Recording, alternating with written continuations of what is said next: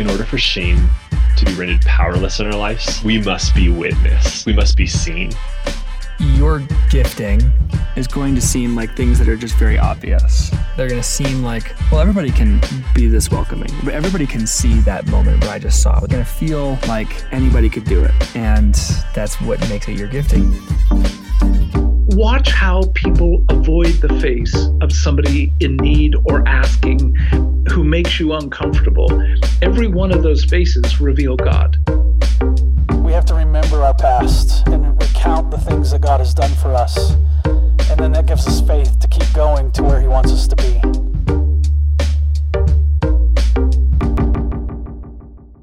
Hi, guys. Welcome back to the Ansons podcast. I am Blaine, and I am recording this introduction by myself because you are going to get all the Sam you can handle here in a minute. Wow. What an incredible time to be a friend of Jesus. If you follow this podcast, you know that several months ago we affirmed our commitment to ignore or at least operate outside of current events, focusing on the major issues of the human heart that uh, supersede any current illustration of foundational human problems. And you have seen us come to eat those words and repent and ask what we should do as the friends of Jesus in this hour. So we are rerunning an interview from 2018. And the reason we are rerunning it is because the gospel transcends every identity. And it is the only story that accounts for every complex dimension of every narrative. A couple reminders for our friends right now that if we accept the gospel of the heart, we realize that the human heart is the core of the issue. We know that all injustice and violence pours out of the fallen human heart in every expression. We know that there is a demonic enemy who stokes human rebellion.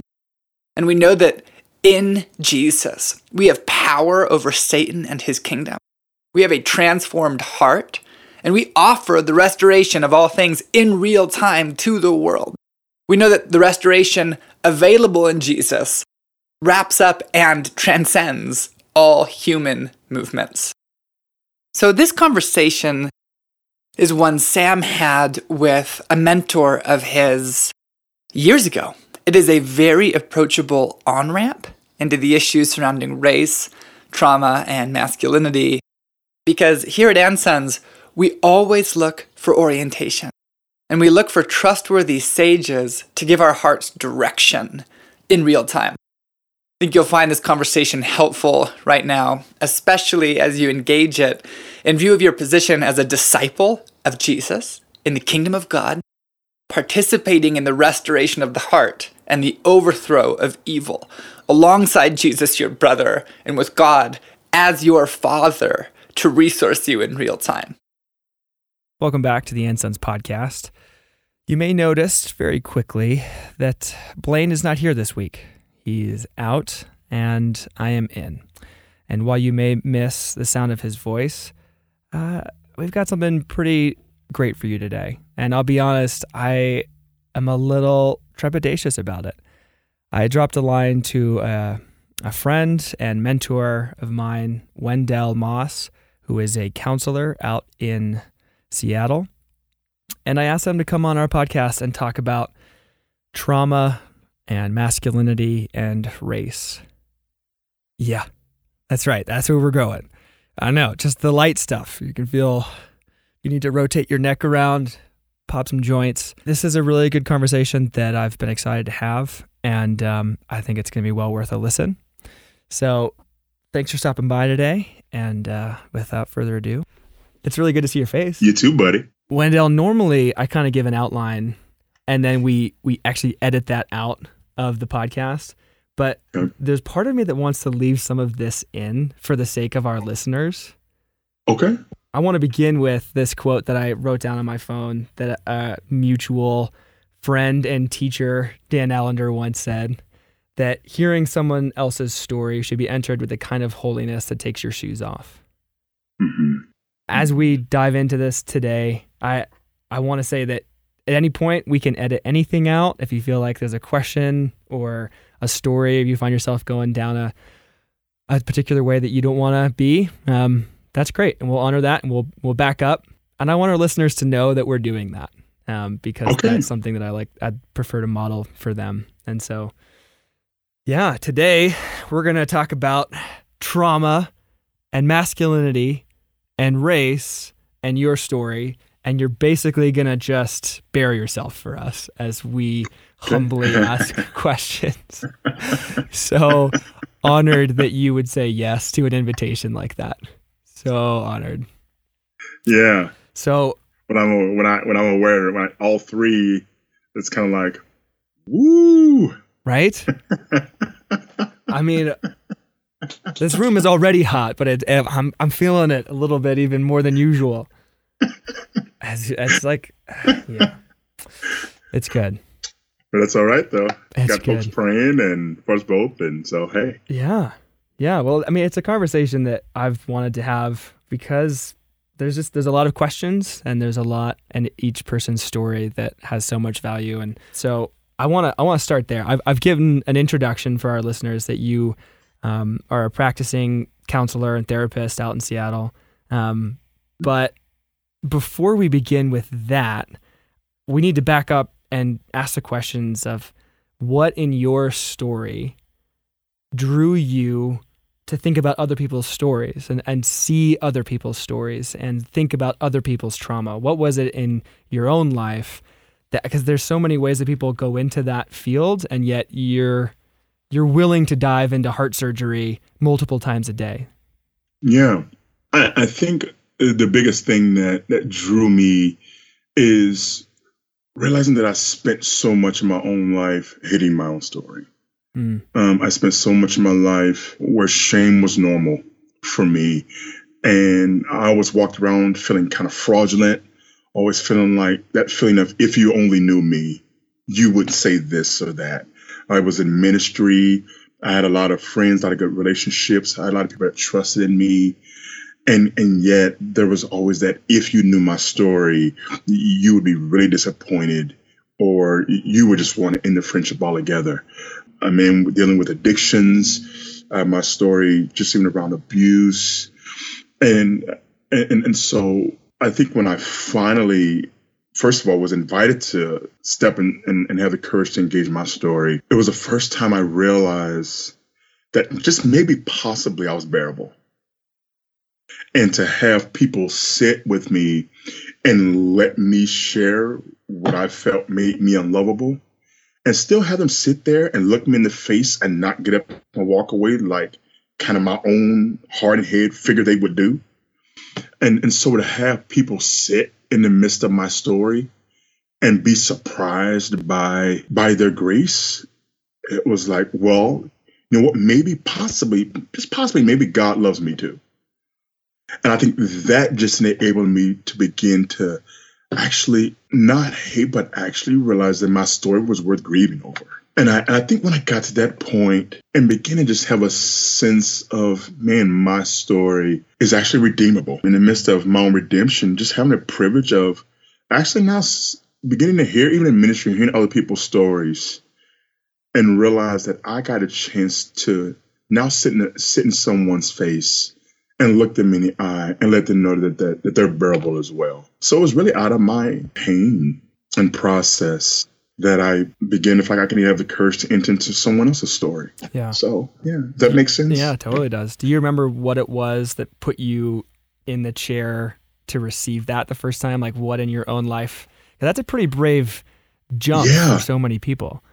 Yeah, to be quite honest with you, Sam, I literally remember the day where there was almost this feeling that I was at the end of my rope. I remember walking around, I couldn't pray. I thought God hated me. And I just, the fear was so, was so deep in me until I just, there was just a feeling of desperation. I don't know another word to use until literally I, I just made a move and called a guy who I knew and said, I don't care. This hurts so bad. I don't know what I'll do if I don't. Yeah. And so he invited me to come and sit with him, and we met for an hour and a half. And during that hour and a half, it was kind of surface talk. And then finally, with the last half hour, I said, "Here's what I really want to talk to you about." And he goes, "He goes, Wendell, I was actually waiting for you to actually come and talk about what you really came here to talk about." And I was kind of like, "Oh my god!" and and that that that half hour was okay. Here I go. I don't know what's going to happen, and I begin to tell him mm. out of pure desperation, and let my desperation be known. And there was a lot of swallowing of pride, huge, to let him know that I was that desperate. And at the end of that conversation, for him to be the first one to go, Wendell, thank you. Would love to sit with you. Mm. And I would love to engage you in your story. Mm. But desperation, Sam, is kind of that, I don't know of another word. Yeah. No, that totally makes sense. Um, something that we've experienced in our own lives is that for Susie and I particularly is the unwillingness to name certain things as traumatic, which kind of feels like this. On the one hand, I, I loved what you were naming of if you only knew, like it's just a, I feel like that's a symptom that every human being has.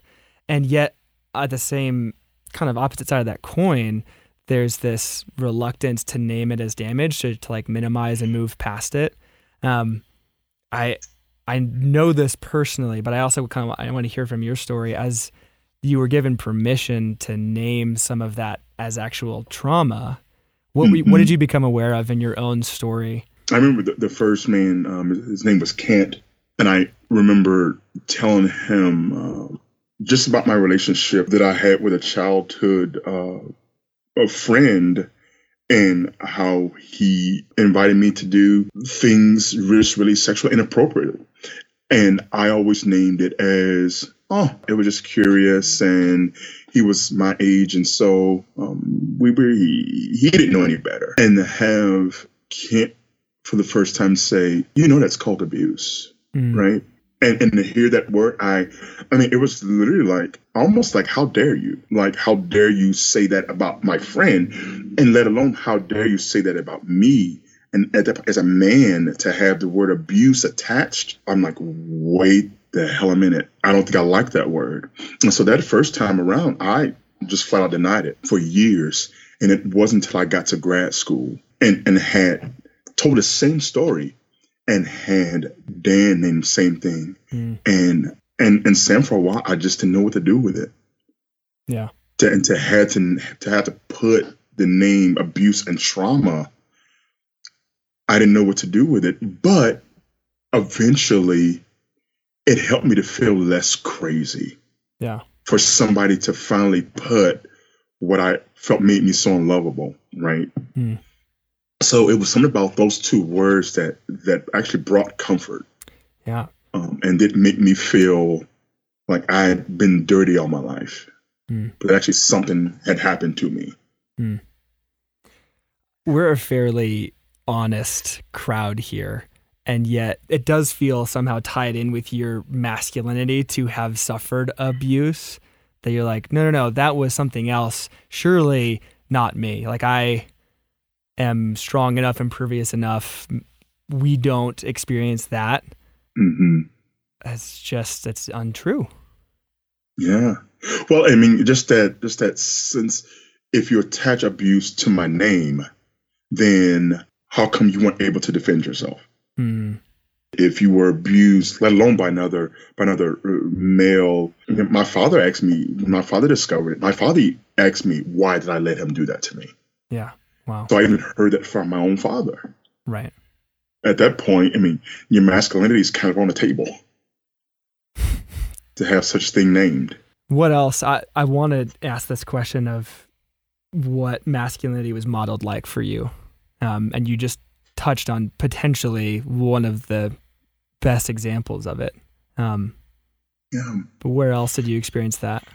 Masculinity for me was was was kind of being strong. My my dad was he was there, but my dad was strong, and and I grew up in a culture, and this includes you know just even growing up in an African American neighborhood. I, I, grew up among men where it was about survival and and, and if you will, never let them see sweat, mm. never let them see hurt. I mean, I think I saw my dad literally probably cry. I'm serious. Probably I can count on one hand the time that I've seen my father weep, and that's to this day. And and so I grew up like boys don't cry. I got into a fight as a kid one time with a kid older than me who's stronger. He beat me, and I wept. And one of my friends, older friends, screamed, "Stop crying!" And Sam, I remember that moment. I, my tears dried up. I jumped, and I learned right then in my brain that boys don't cry.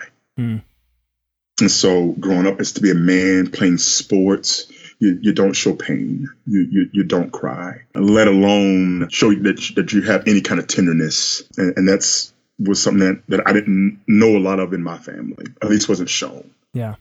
Does that make sense? Yeah. It feels almost difficult to draw the line between experience of masculinity and an experience even within an African American neighborhood. Like that, that might just be a cultural yeah thing we're held up regardless. Um, yeah. And yeah, I remember I remember you naming this once in a session that we were in that now in your practice you find typically men won't go there even like as far as demographic what you see people coming in yeah I, I think first of all i think most men especially that, that word you know trauma and abuse most men that i see that's just uh, most men that's not that's not part of their vocabulary. Yeah, they're just not able to name it, and they definitely haven't had it named for them. So most of the men that come in, a lot of times even feel like they have to prove something to me, mm. like they can make it. And so they even come into my office feeling shame that they even have to come in and want help. And and, and we're talking you know, more specifically demographics, like I, you know, I won't speak for you know everyone, but I know you know, some of the African American men I see where counseling is even taboo. Mm. Like often in the black community, if you need counseling, then something's really something's really wrong with you. Mm. Because if it's not your pastor or a close family member, that's family business you don't tell. So even more when it comes to African American community, it's just like this is crazy. But again, I see that's often like over a lot of the men that come in because right. there's so much shame having to come. Right. Because um, are you going to expose me? And will you see me as less of a man because I need help? I just, I love Let alone much, if you name oh, abuse. Right. Like how unwilling yeah. we are to let go. You're literally coming into a counselor's office and like how tightly we are still holding on to I've got it together. I don't even really need you. I'm just here for like a tune up because yes, something's not like an oil change. What's your what's your basic yes, oil change plan? Uh-huh. I hope people can see the irony at least a little ways down the field when they're we're, we're willing to let go of that. Yeah, and I and I, when I see it, most of the time I almost expect it. Hmm. And so I think it's one of the first things early on. I kind of want to make space and and let them know that I see that that dynamic. Yeah. And can this be a safe space for them to not now? I don't I don't expect them to trust me right away, but can this be a space for you? And maybe a space that you probably have never let yourself have mm. as a man. Mm. So, what are some because ways? no, yeah? sorry, go ahead. No, go for it. I was I was going to ask, um, what are some ways that you have learned to invite men into thinking about masculinity differently, masculine strength, um, yeah. reframing that for yeah. some guys? I think one of the things I, I, I love messing with the word courage with the men that I see, even just drawing examples of you know where they've had to display courage. Like mm-hmm. and, they, and most guys you know talk about work or or even sports or something like that. And and then help them to begin to think about you know now what kind of courage do you think it will take you to enter into your own story? Enter into your own heartache. And perhaps that may invite you to a whole different kind of a whole different courage. Mm-hmm. and there are sometimes honestly you know, I think with men, that's a part of myself. Often I don't mind disclo- disclosing for some of the men when I sense they need it. Like I, I don't mind saying to them, yeah, there's been a lot of things in my life that I've had to show courage. But engaging my story invited me to a courage that I never knew. Mm. So that word courage is kind of where I, where I often start. Yeah. Does that make really, sense? It's really good. It is. It, it takes such courage to jump in to those oh, waters. Oh man. Oh yeah, and it's it's always just a good. I think courage is always a, feels like a good platform to start with. Yeah. for a lot of the men. Are there things that you see um, on an individual level and then patterns that you see in communities that you would feel like you're able to name about the culture right now that there's specifically about masculinity and then I think about race as we move towards that. You've been in counseling for several years, decade, Mhm. more? Yeah, probably a little, around a decade. Yeah. Okay. I'm the kind of person that looks wants to see patterns that even if they're not there, but are there things that you see that feel like endemic? When I think about masculinity, what patterns do I see? Mm-hmm. Um, and you said amongst different demographics. Demographics work uh, mostly so like individuals to communities to things that you might be able to infer about other communities without necessarily needing to interact with each person. I, I think one of the patterns, and I think this is kind of a, a broader pattern that I that I often see, is, and, and Sam, you you you you know this. There's that that familiar pattern that I will look you up and down to kind of see what you got. I will I will try to gauge you, and and just kind of even comparatively, you know, we'll we'll, we'll kind of kind of. Uh, Size each other up, see read you, try to you. read you, Yeah. and, and then would just kind of see without language, see who I am in comparison to you. Hmm. And I even see that in my office. Like I see male clients literally do that with me in my own office. And this applies to more than just physically, right? It's not just can I beat this guy in an arm wrestling match. It's where, Yeah. where are you able to go? How are you able to carry yourself? Like I had one particular guy in one of my recovery weeks, literally, literally tests me for two days, and at and after two, he goes, honestly. I was waiting f- to see if I could really be tender with you and you wouldn't hurt me if I tried. Hmm. And, and I give that example just even as a pattern of what I see really, really often. Hmm. And when I think about different demographics, and specifically when I think about African American men and when I think about Latino men, and again, I, I don't want to you know, make too much of a generalization, but just common patterns that you are talking about two two communities where there is uh, I will test you, I will test you, and I and I will not let you see a crack in my armor. And when I think about the African American community, uh, we're talking about that's that's been history. You know, that's a part of history where um, African Americans just have had to, you know, just even go back to things like slavery. Like you had to know how to bear and make it and not show that you had cracked. Mm.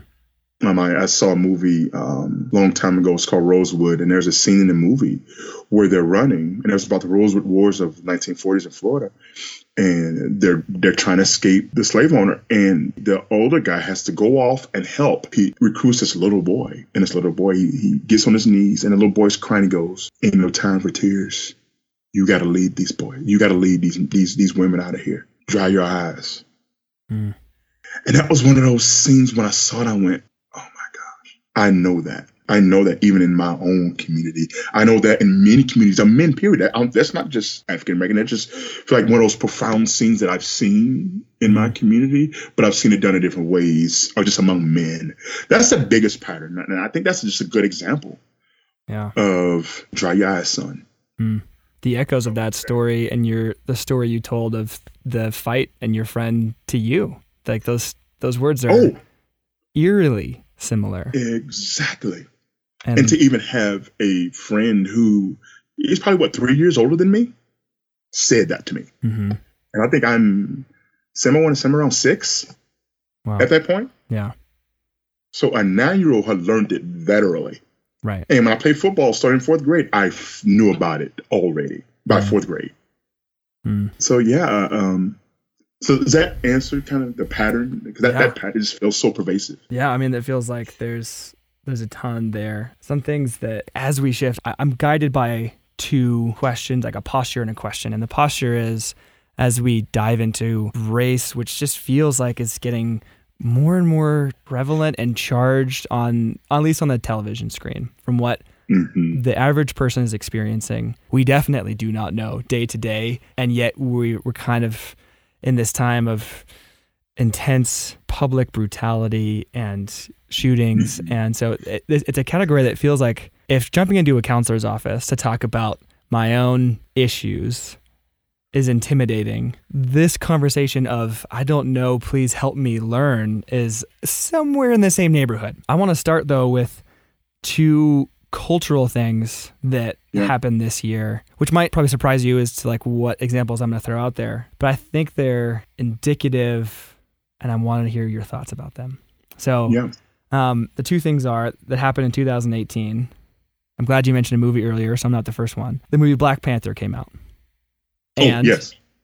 that's like, okay, great. We all love superheroes, and now we finally have the black superhero, except that it is the 10th best selling movie internationally, and it is the third best selling film in North America of all time. Right. This isn't just a summer blockbuster.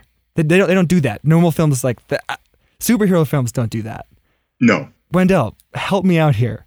There is some there is something to this film that is that is echoing and, and resonating and draw and saying Yeah. something to Well, I mean, uh, Sam, when I when I saw the movie, it, it wasn't just about a, if you will, a, a black hero. Like it, it wasn't just about that, but there was something about this place. Not Mhm. just Black Panther himself, but just this, but just Wakanda. Mm. There was just this place where where it just exuded strength. These folks exuded a strength. They exuded a, a, a resilience, and they exuded this story. And that's, I think inspiring is not enough. Uh, It's just not enough. As I watched the first time, I was just glued to the screen watching these strong black women. Like, wow, who showed the love and the way that they were willing to fight Mm. and they were they were willing to fight for their space. And and then the character Black Panther himself. I mean, just this man of incredible integrity, incredible strength, but also a man who displayed mercy and grace and, and so just these characters that felt so different from often how black films and, and blacks have been portrayed. Mm. And, and and so it just brought a renewal, Sam, that was just powerful. And, and and so to know that some of us black folks saw, saw the movie six and seven times, like I want to see it again and again and again. I mean, I want to relive it over and over and over and over and over.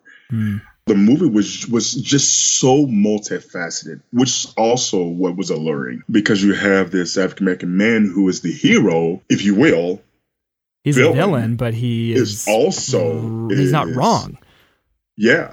And yet, even Eric Killmonger is making a huge statement. Even in his character, he's making a huge statement. Mm. So, so Sam, my gosh, the movie was just loaded, man. I don't get me started. No, I love it I, because we're s- other stories help us so much and are like to learn from our own and see what longings are evoked and what we resonate with. And I went and saw it. It's phenomenal. Like we we've literally we've been talking about it almost nonstop. But just like it, it clearly is more than just a well told film or a film that finally portrays black men and women in a powerful light. Like there is something of of longing and uh, is there something of truth? Like does it feel like there was an accurate portrayal of, of situations and of longings that as a white man I'm unaware of? hmm Well, it, and the movie also showed the brokenness in the black community as well. Mhm. You you look at it again. You have to look at a Killmonger who is often just kind of seen as a villain. And and what I, I remember a, a friend of mine asked me, you know, a white brother asked me, he goes, "Wendell who do you mostly affiliate with?" And I said, "You know, honestly, Eric Killmonger."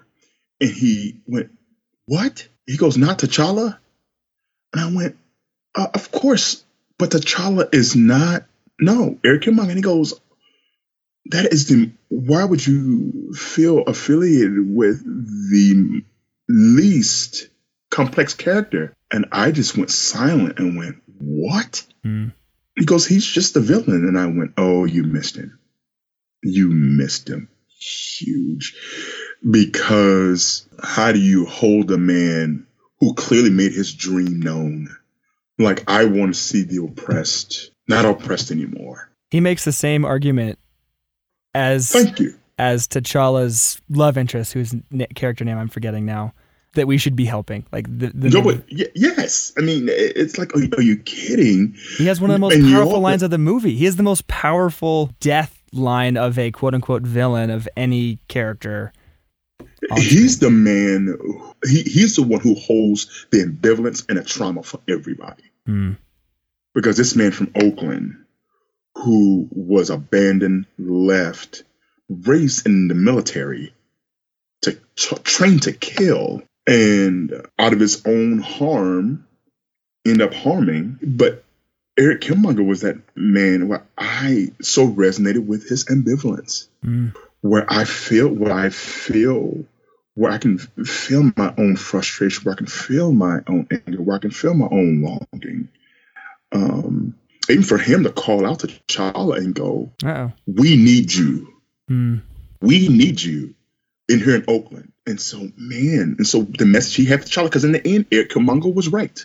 Right. Because in the end of the movie, they ended up sharing just like Erik Killmonger invited them to. Right. He changes the course of Wakanda. He does. Yeah. I think that was this is an aside. This isn't totally but I the thing that I like most about T'Challa was that he's the first hero that's been a king. And he definitely he carries himself Yes, with kingliness. Yes, sir. Like he has a his friend who is the border guard comes to him and accuses him of an offense. Like you let this guy go. It's just more of the same. And he doesn't defend himself. Like No. he is the first. Like Tony Stark would defend himself and be snarky, would shoot back. He stands there and as like a king knows it's his role to take it. Yes. Yes. I was like, if it, Yeah. I mean, he's he's admirable, but uh, there are few people that I've seen able to handle accusation like that. Well, Sam, what I hear you kind of name is uh, a king with integrity, Yeah, king enough to confront his own father, right, the previous king, and say you were wrong. right. I mean, uh, so I, again, T'Challa, yeah, he he displayed a kingship. Uh, damn, yeah, that made me proud. Hmm. Hmm. As an African American man, yeah, it made me heck of proud, man. Yeah. So good. We could talk about this for the rest of the time. the other thing that happened that can't that this year culturally, many things happened. But I chose two. Was that the National Memorial for Peace and Justice opened? Yes. Um, and for the listeners that don't know what this is, this is a memorial to the victims of lynching in the South of America, the so- the southern states, tip predominantly. um, Montgomery. yeah, it's it's in Montgomery hmm and I have not been. I have seen photos. It is reminiscent of the Holocaust Memorial in Berlin. Um, hmm It is powerful, stark, and the first of its kind. Yeah. It certainly isn't the period on a sentence, but it is a sentence in the story that is unfolding. And I'm curious what that opening this year. uh, Before you respond, that I, I do want to. The Mr. Stevenson is a part of the team. Is Bryan. Stevenson. Yep, part of the, the team that opened it. He has this quote, an article for New York Times that reads, "I'm not interested in talking about America's history because I want to punish America. I want to liberate America." Yes. So we'd love yes, would love yes. to hear some of your thoughts on that. Yeah, that's that, that statement alone. And I've had the privilege of meeting Bryan of meeting Bryan Stevenson Hmm. um, last year and have conversation. I'll see him again next year. And and what I uh, uh, know, Bryan, in that statement, just and I don't want to punish America, but I want to liberate America. And I and I know, Bryan, those words. I want to invite you to tell the truth about history. Hmm. Can you can you finally speak about what our history truly holds? Can we name it? Because to not name the history, uh, where that books so that, that that history books leave so much out, and and, and Bryan's desire, and, and I so much feel the same deeply. Like I don't. I'm not bringing up history to heap with shame and guilt. No, I believe Scripture. When Scripture says the truth shall set, shall make you free, Hmm. and I believe that is exactly the motive of can we tell the truth about our history so we can have finally have honest conversations. And I think that museum is can we now face the visuals? Can we now face the faces? Can we now see some of the dirt Hmm. that we hold? And when we can finally have these conversations freely, then we can really get somewhere. Wendell, what do you think the the threat is if we don't have these conversations? Like, what happens when we don't face it? Yeah, um, my my my fear, Sam, is that if we can't have the honest conversations, then I think you're going to have, and and I even I even feel it in me, where there's just almost a sense of hopelessness, like. Okay, if if if if we can't have honest conversations, then I don't know how to move forward. Mm then I don't know how you just won't continue to fuel the the fury, the the anger, and and therefore the injustice, and therefore be able to actually address is, issues around systemic issues around racism if we can't be honest. And I just think hopelessness will increase anger will increase and and that is going to affect that affects the church the church is not exempt and i think for the church there's just a sense that okay we'll just keep playing church Mm. Acting like the Bible doesn't address justice. Yeah. Is there a sense that some of the events that have been happening over the last several years are symptoms of a society that is refusing to talk about it? You know, even when I think about a Charlottesville, what happened in Charlottesville, even a lot, even a lot of the protests, even when it comes to, I mean, the Lord forbid, even the even the issues around the, the NFL, what things like the things like Charlottesville those things did nothing but take the the the band-aid off. These are th- these are things that have been that are part of our history that have been it's been like a dam waiting to burst. Mm. And, and, so a lot of these things aren't doing anything but finally bringing it out to to the fore. These issues are not new, but we've worked really hard to, if you will, move on. Right. Not realizing that uh, I'm sorry, this is a traumatized country. Mm and, and, and Sam, you know this, trauma doesn't go away like that individually, let alone collectively. Right. And, and so, Sam, uh, racism has, has has so collectively traumatized us, and, and to think that it's just going to go away by not having these honest conversations, uh, we're fooling ourselves. Our country and the church, we are fooling ourselves, and that doesn't feel biblical. Yeah, I've seen on unfortunately several occasions the attempt at using current ignorance as a an excuse um, mm-hmm. and the same person would never in a million years think that if they were pulled over for speeding that their ignorance of the speed limit was somehow like let them off the hook. But it, for some reason when it comes to racism and atrocities committed there's this this feeling of like oh well I didn't know and that's used as your kind of like get out of jail, get out of this conversation that's really awkward for me free card. Um, mm-hmm. What are yeah. what are some postures that even like simple things that we can do? Uh, Sam, you you asked a great, great, great question. I think the, the misperception is like like you talk about the ignorance. Like I, I believe people, many people are ignorant about it. Got it, Un- understood. That that's uh, H- however, when you do discover it, and you know this word, then will you just be curious? Now that you, now that you hear, will you be will you be curious about the stories that and these that these that these that people of color are talking about, r- rather than just kind of dismissing? Because that's that's the most painful. Mm when it feels dismissive. And and honestly, the misperception is that you have to understand everything. No way. If you tell me you understood, Sam, if you told me, Wendell, I understand everything that you go through as an African American male, I would look at you and go, and call you a liar to your face. I would say, Sam, you're lying. But I would also say, Sam, that's not required. Mm. I don't expect you to know. Mm. But for you to be able to just say, Wendell, talk to me. Mm. I don't know. And yeah. even that posture right there alone, I, I think we're off and running. Yeah. And is, is it going to be a messy process? Potentially, of course. But nonetheless, we're off and running. If mm. you just just to be curious. Mm. That is really gracious and hopeful because I I know personally that feeling of man I, I should know at least a few things to begin a conversation with to point to like hey I'm not I'm not ignorant. I am not complicit. I feel like I have to have some some cards to pull out of my pocket, and certainly these days with justice and social justice being a trendy thing, people get really good at, at pulling out those cards Yeah. on many different occasions. But I, I'm already thinking back to the thing that you hold out to men that come in for their own stories, and the that word was courage. And so to have Yeah. curiosity and the courage to sit and and ask and say, "Hey, I don't know. Would you tell me? Would Yeah, you, would you help me understand? Would you help me?" yeah.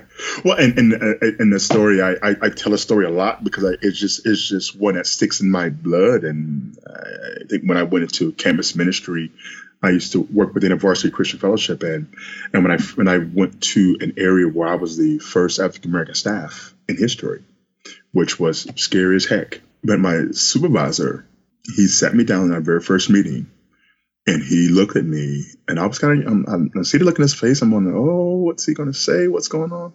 And he says to me, know, he goes, Wendell, I'll be quite honest with you. I'm scared. I don't know how to supervise you. I, I really don't know what I'm doing. And and I looked at him, and I stepped back. You know, a fear up my I fear went up my spine, but at the same time, I went and I said to him, okay, thank you for not assuming that you know all about me. And honestly, I respect you highly for what you just said. Hmm. Thank you. Thank you, thank you, thank you. Hmm. I'll help you all along the way. But but again, it was that posture. What I mean, and it and, it, and look, he was a supervisor. He had been on staff for many years. So for him to have to let go, and he supervised many, many, many people. And I'm sure his pride could have easily said to him, "I got to, I have to be competent, right?" But to put your competence on the line and say, "I don't know what I'm doing," I'll be honest with you, Sam, it meant, it meant all the difference to me. Hmm. I still love him to this day. Yeah. I'm thinking about how powerful a sentiment like that or a statement that you, your reply, how powerful that would be for a community of thank you for not assuming. I will help you along the way. I will like that. That is so hopeful. Sam, I think that has been the the long game. I, I, I think people demonize protesters, and I go, oh, wait a minute. Before you scream, are you listening? Uh, Malcolm Jenkins, in a place for the Eagles, in one of his press conferences, he kept holding up his sign whenever they asked him a question. He goes, "You aren't listening. You aren't listening. You aren't listening. You aren't listening." And they were getting frustrated and asking him more questions, and he kept going, "You aren't listening." And I'm like, they're getting so frustrated that they're not reading the sign. Mm. He's saying, "Will you just listen?" Mm. Um, and so back So that statement, I want to liberate us, Uh, not shame us, not guilt us. I want to liberate us. Yeah. And the us being every human being in that you sentence. better believe it. Yeah. Because I know Bryan Stevenson. That is clearly his heart. Yeah. Hmm So good, Wendell. I want to be honoring of your time. Um, Oh, no problem at all. I, Thank you. for for folks listening that are curious, want to know more, um, there there's so many opportunities and ways you could send them. But what's what's either something that you'd kind of charge them to think about, or someplace you'd send them to to begin asking questions or to begin learning more? You know, when I, th- when I think about race, I, th- I think there's just there's just so many good resources out there of phenomenal books. Um, re- I mean, Just Mercy by Bryan Stevenson is a phenomenal book. Mm. Um, a book called White Awake by a guy named Daniel Hill, phenomenal. Mm. Um, InterVarsity Press, um, Roadmap to Reconciliation by a woman, Brenda Salter McNeil, phenomenal book. Those are just three, just a start. I think when it comes to trauma, I mean, of course, my boss, you know, Dan does great work, and and even you know your dad, masculinity.